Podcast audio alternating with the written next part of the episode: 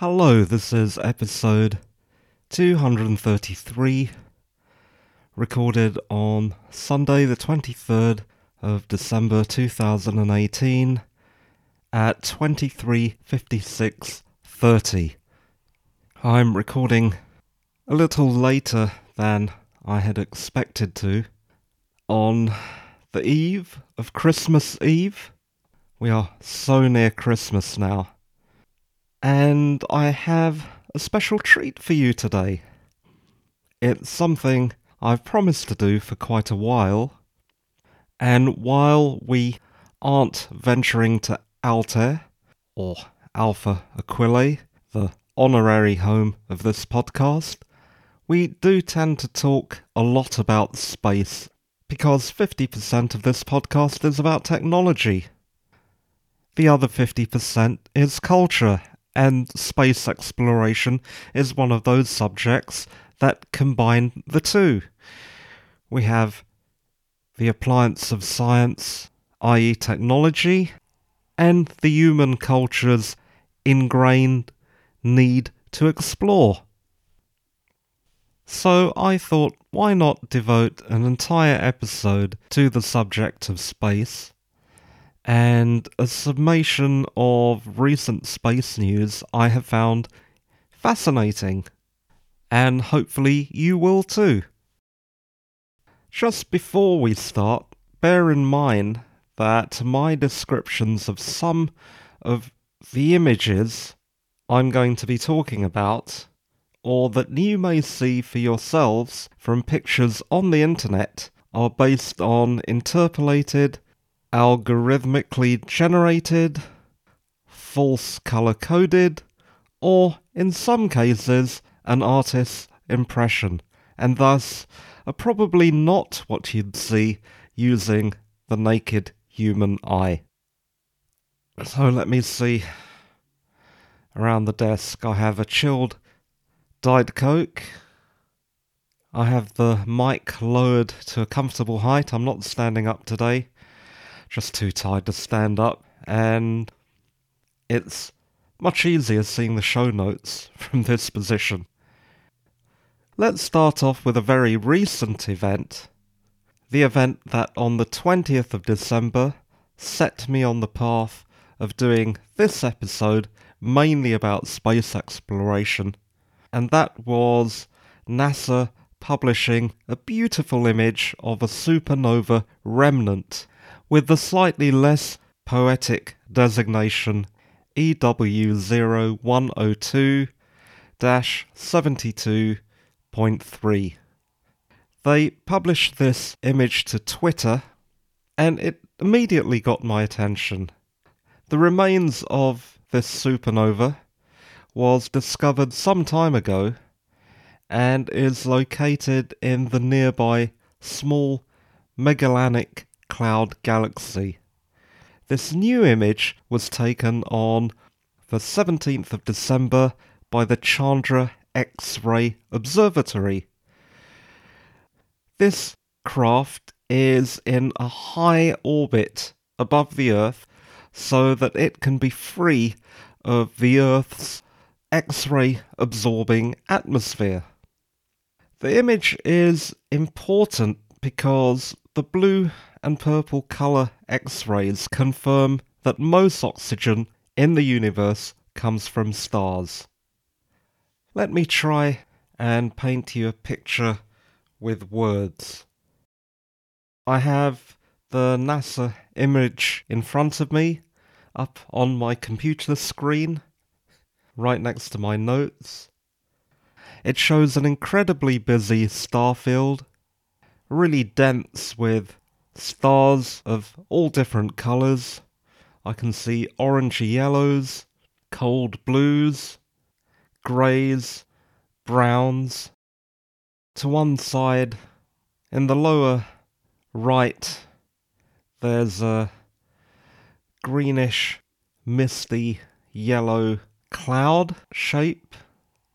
And in the centre is the object of interest, which looks like a mottled blue, yellow, and some kind of dark stripes in a donut formation around a reddish border, and then a chaotic squiggle of blue and pink and the stars behind the formation. It's extremely pretty, and I'm sure a lot of work went into making this.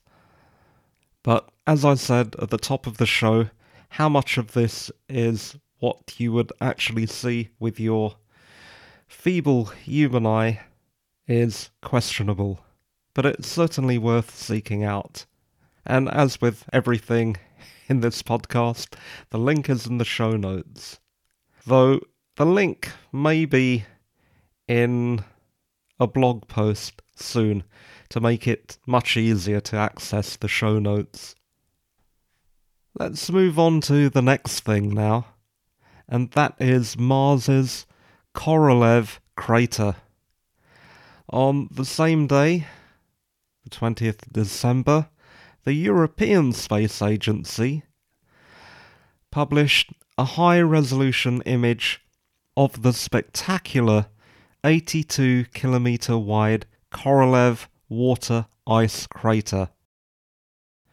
They put this image together from data returned by the Mars Express probe on the fourth of April. And again, I'll try and describe what I can see. Our viewpoint is that of an approaching bird, probably in a spacesuit. Yeah, I'm only joking. It is a wide crater that rises from the surrounding Martian plain. The plain is a light brown, a bit darker than tan, and fairly featureless. It's not completely flat, there are jagged bits, but it's not a dramatic landscape. Then we have a relatively sharp slope and then a gentle slope on the other side, dipping into the crater with fluffy, white-looking water ice. On the left side of the crater, the ice or snow comes down the side of the crater. On the right, it seems fairly free of ice. I wonder if you could ski down that crater side. Or maybe toboggan? I can toboggan. I'm not very good at skiing. Or snowboard. At the very least, you could probably make quite a respectable snowman. Let's move on to our next item, which is more of the human interest variety.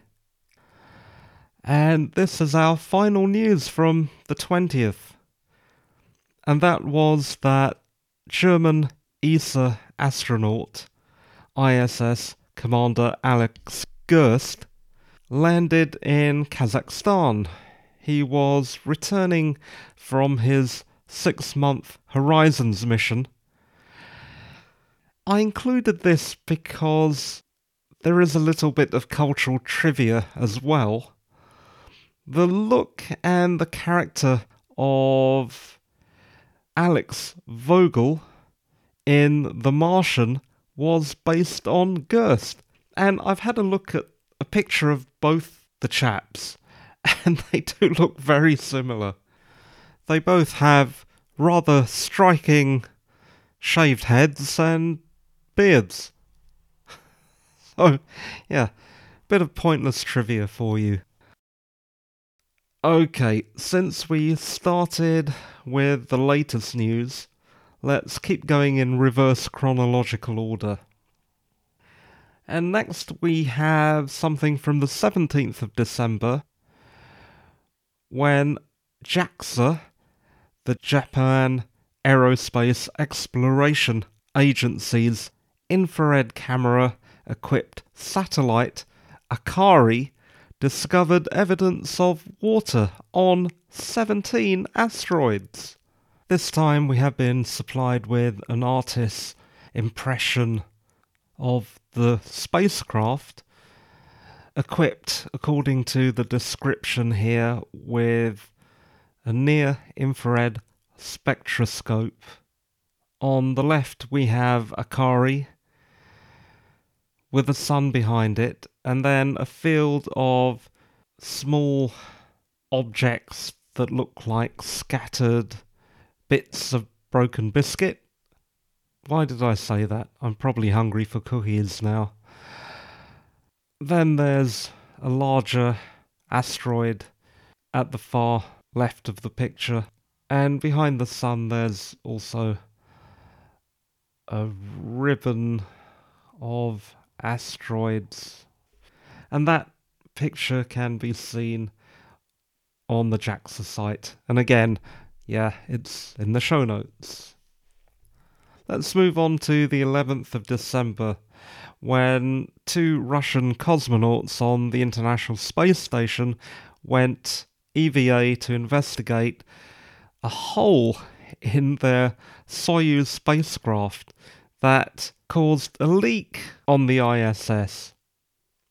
When they examined the holes, they discovered what appeared to be holes made by a drill. This stirred up a lot of faintly ridiculous speculation that it was sabotage, but that was quickly dismissed by Roscosmos. There is no official report yet, but it looks like human error. Next, let's journey to the far side of the moon. On the eighth of December, China National Space Administration, C N S A, successfully launched the Chang'e four solar probe. The craft is on its way to the far side of the moon to land a rover in January, which is carrying, amongst other experiments, a low-frequency radio telescope. Now, because it is on the far side of the moon, its position means that it is free from the electromagnetic interference of the Earth. And that means that it can listen deeper into space. If you look at my Twitter feed, you'll see a retweet of an artist's impression of their rover.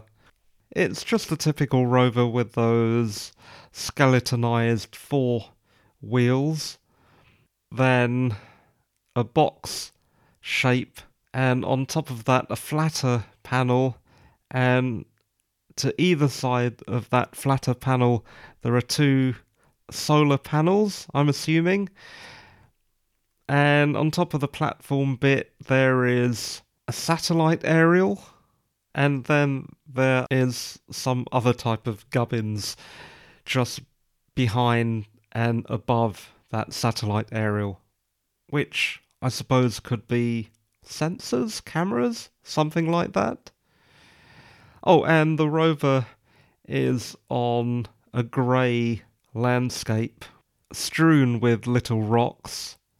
There are some low-lying hills behind it, three from what I can see. The sky is dark. Although this is an artist's impression, and I'm assuming if it's on the dark side of the moon, there will be very little to see. Which brings me back to the gubbins on top of the rover. Perhaps it's a panel of lights? Now let's move on to something else. Africa. All this international news, but what of Africa? Did you know that the African Union is planning a United African Union Space Agency? Many African countries have their own state space programs, and last year Ghana launched a student-developed remote-sensing CubeSat, that is a small cube-shaped satellite, which usually cost a lot less to build, called GhanaSat one. And what else? Several African nations, including Kenya, my own Mauritius, and South Africa are taking part in the construction of the Square Kilometre Array, the S K A. Hey, S C A. When it is completed, it will be the largest radio telescope on the planet. So the large continent of Africa isn't completely left out of space exploration. I think that this human space race between the two remaining major superpowers of China and America, who both have their sights set on putting humans on the moon and Mars, although my money's on China doing it first, is pretty great, actually. And even more ambitiously, and of course very widely publicised, are Elon Musk's SpaceX and Jeff Bezos's Blue Origin private space companies, who are both in a race to establish colonies on Mars. Which brings me to something that we talk about quite often in the podcast, and although it is nice to hear that space operations seem to be ramping up, I do wish governments weren't quite so reliant on private industry. It's not that I have anything against private industry, it's just that putting the future of colonization of Mars in the hands of Elon Musk or Jeff Bezos, is that something we really want to do?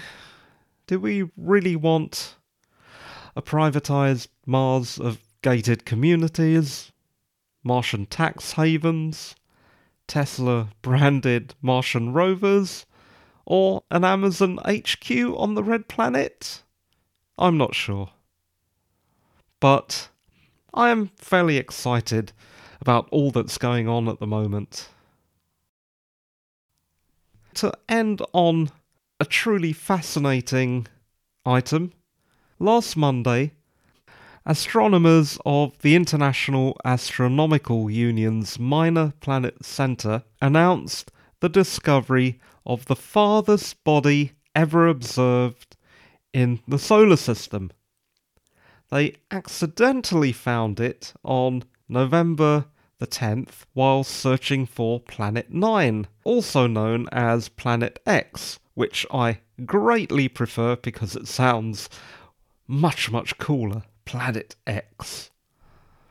And this happy error occurred whilst using the Subaru eight metre optical telescope in Hawaii.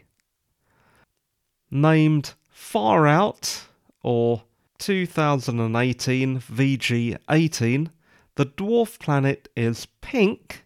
Yeah, pink. A really fetching shade of dark pink. Round, and has a radius of about four hundred eighty-three kilometres and is approximately one hundred twenty astronomical units A Us from the Earth. That is twenty-four A U further out than Eris, the second most distant minor planet, discovered in January two thousand five. Just for the sake of comparison, the brilliantly named Goblin, discovered in October, is occasionally even more distant, but that rather depends on its position in its elliptical orbit, which ranges from sixty-five A U from the Sun at perihelion. Perihelion means at its nearest to the Sun, to two thousand three hundred A U at aphelion, which is the distance furthest from the Sun. Oh, and by the way, I keep saying A Us. I'm not sure if I've explained this in a previous podcast, but one A U is one hundred fifty million kilometres. That is the distance of the Earth from the Sun. So all these objects are quite far away. Just Google Far Out, the furthest known object in the solar system, and you should get rather striking images. One, I'm assuming it is an artist's impression of Far Out. There's also a diagram to help you judge distances so that you can truly see how far out this dwarf planet is. It is extremely far, even from Pluto. I do think it's very exciting that they're doing this work looking for Planet X, and they happened across Far Out, which just proves sometimes searching for something that may or may not exist can lead you to other discoveries. Though I am hoping that Planet X exists. I mean, imagine something that massive at the farthest edge of our solar system. Some huge, monstrous beast of a planet. Sounds really cool. There is also another picture that you might see, and that is the original photographic plate, which is refreshingly free of any colour. It is just black and white, because at those distances that's the only colour that you can pick up. And if you do manage to find that photograph, there'll be a green arrow in the middle pointing to Far Out, and it is absolutely tiny. It's probably one of the tiniest things in the photograph. And that is it for this show. Now I've got some editing to do. And it is already Christmas Eve. Now that we've come to the end of the tour, I hope you enjoyed that excursion around our little part of the universe. Perhaps we'll do it again soon. But it does really take quite a bit of fact-checking. I have actually done some graduate level astronomy, but it was fairly basic stuff and it was a while back. So doing this podcast has reminded me a little about that. And of course, being a science fiction nut, I'm a space nut. This was enjoyable, but like I said, I've got quite a lot of editing to do, and it is way past two in the morning of Christmas Eve, and I want to get some sleep so that I can enjoy Christmas Eve. Enjoy Christmas Eve editing this podcast. Maybe I'll have a piece of chocolate while I'm doing that. That is it. I suppose I could tell you the uptime of my P C, because I started doing that last time. I think it was last time, wasn't it? This time the uptime is only two days because I had to reboot, because this is Windows seven and I had a monthly roll-up update, so of course I had to reboot. If you want to get in touch, go to roy mathur dot com, that's R O Y M A T H U R dot com. You can email me at roy dot martha at gmail dot com. I'm on Twitter at roymartha. Please review the show in iTunes and tell a friend about the show. This was episode two hundred thirty-three, recorded on Sunday the twenty-third of December, but ending on Monday the twenty-fourth of December, Christmas Eve two thousand eighteen, and the time at the end of the show is zero two thirty-five forty-nine. Have a really great Christmas Eve and a really great Christmas Day. Unless I speak to you on Christmas Day, I'm not sure that I will. I'll see how I feel. And bye-bye for now. Bye!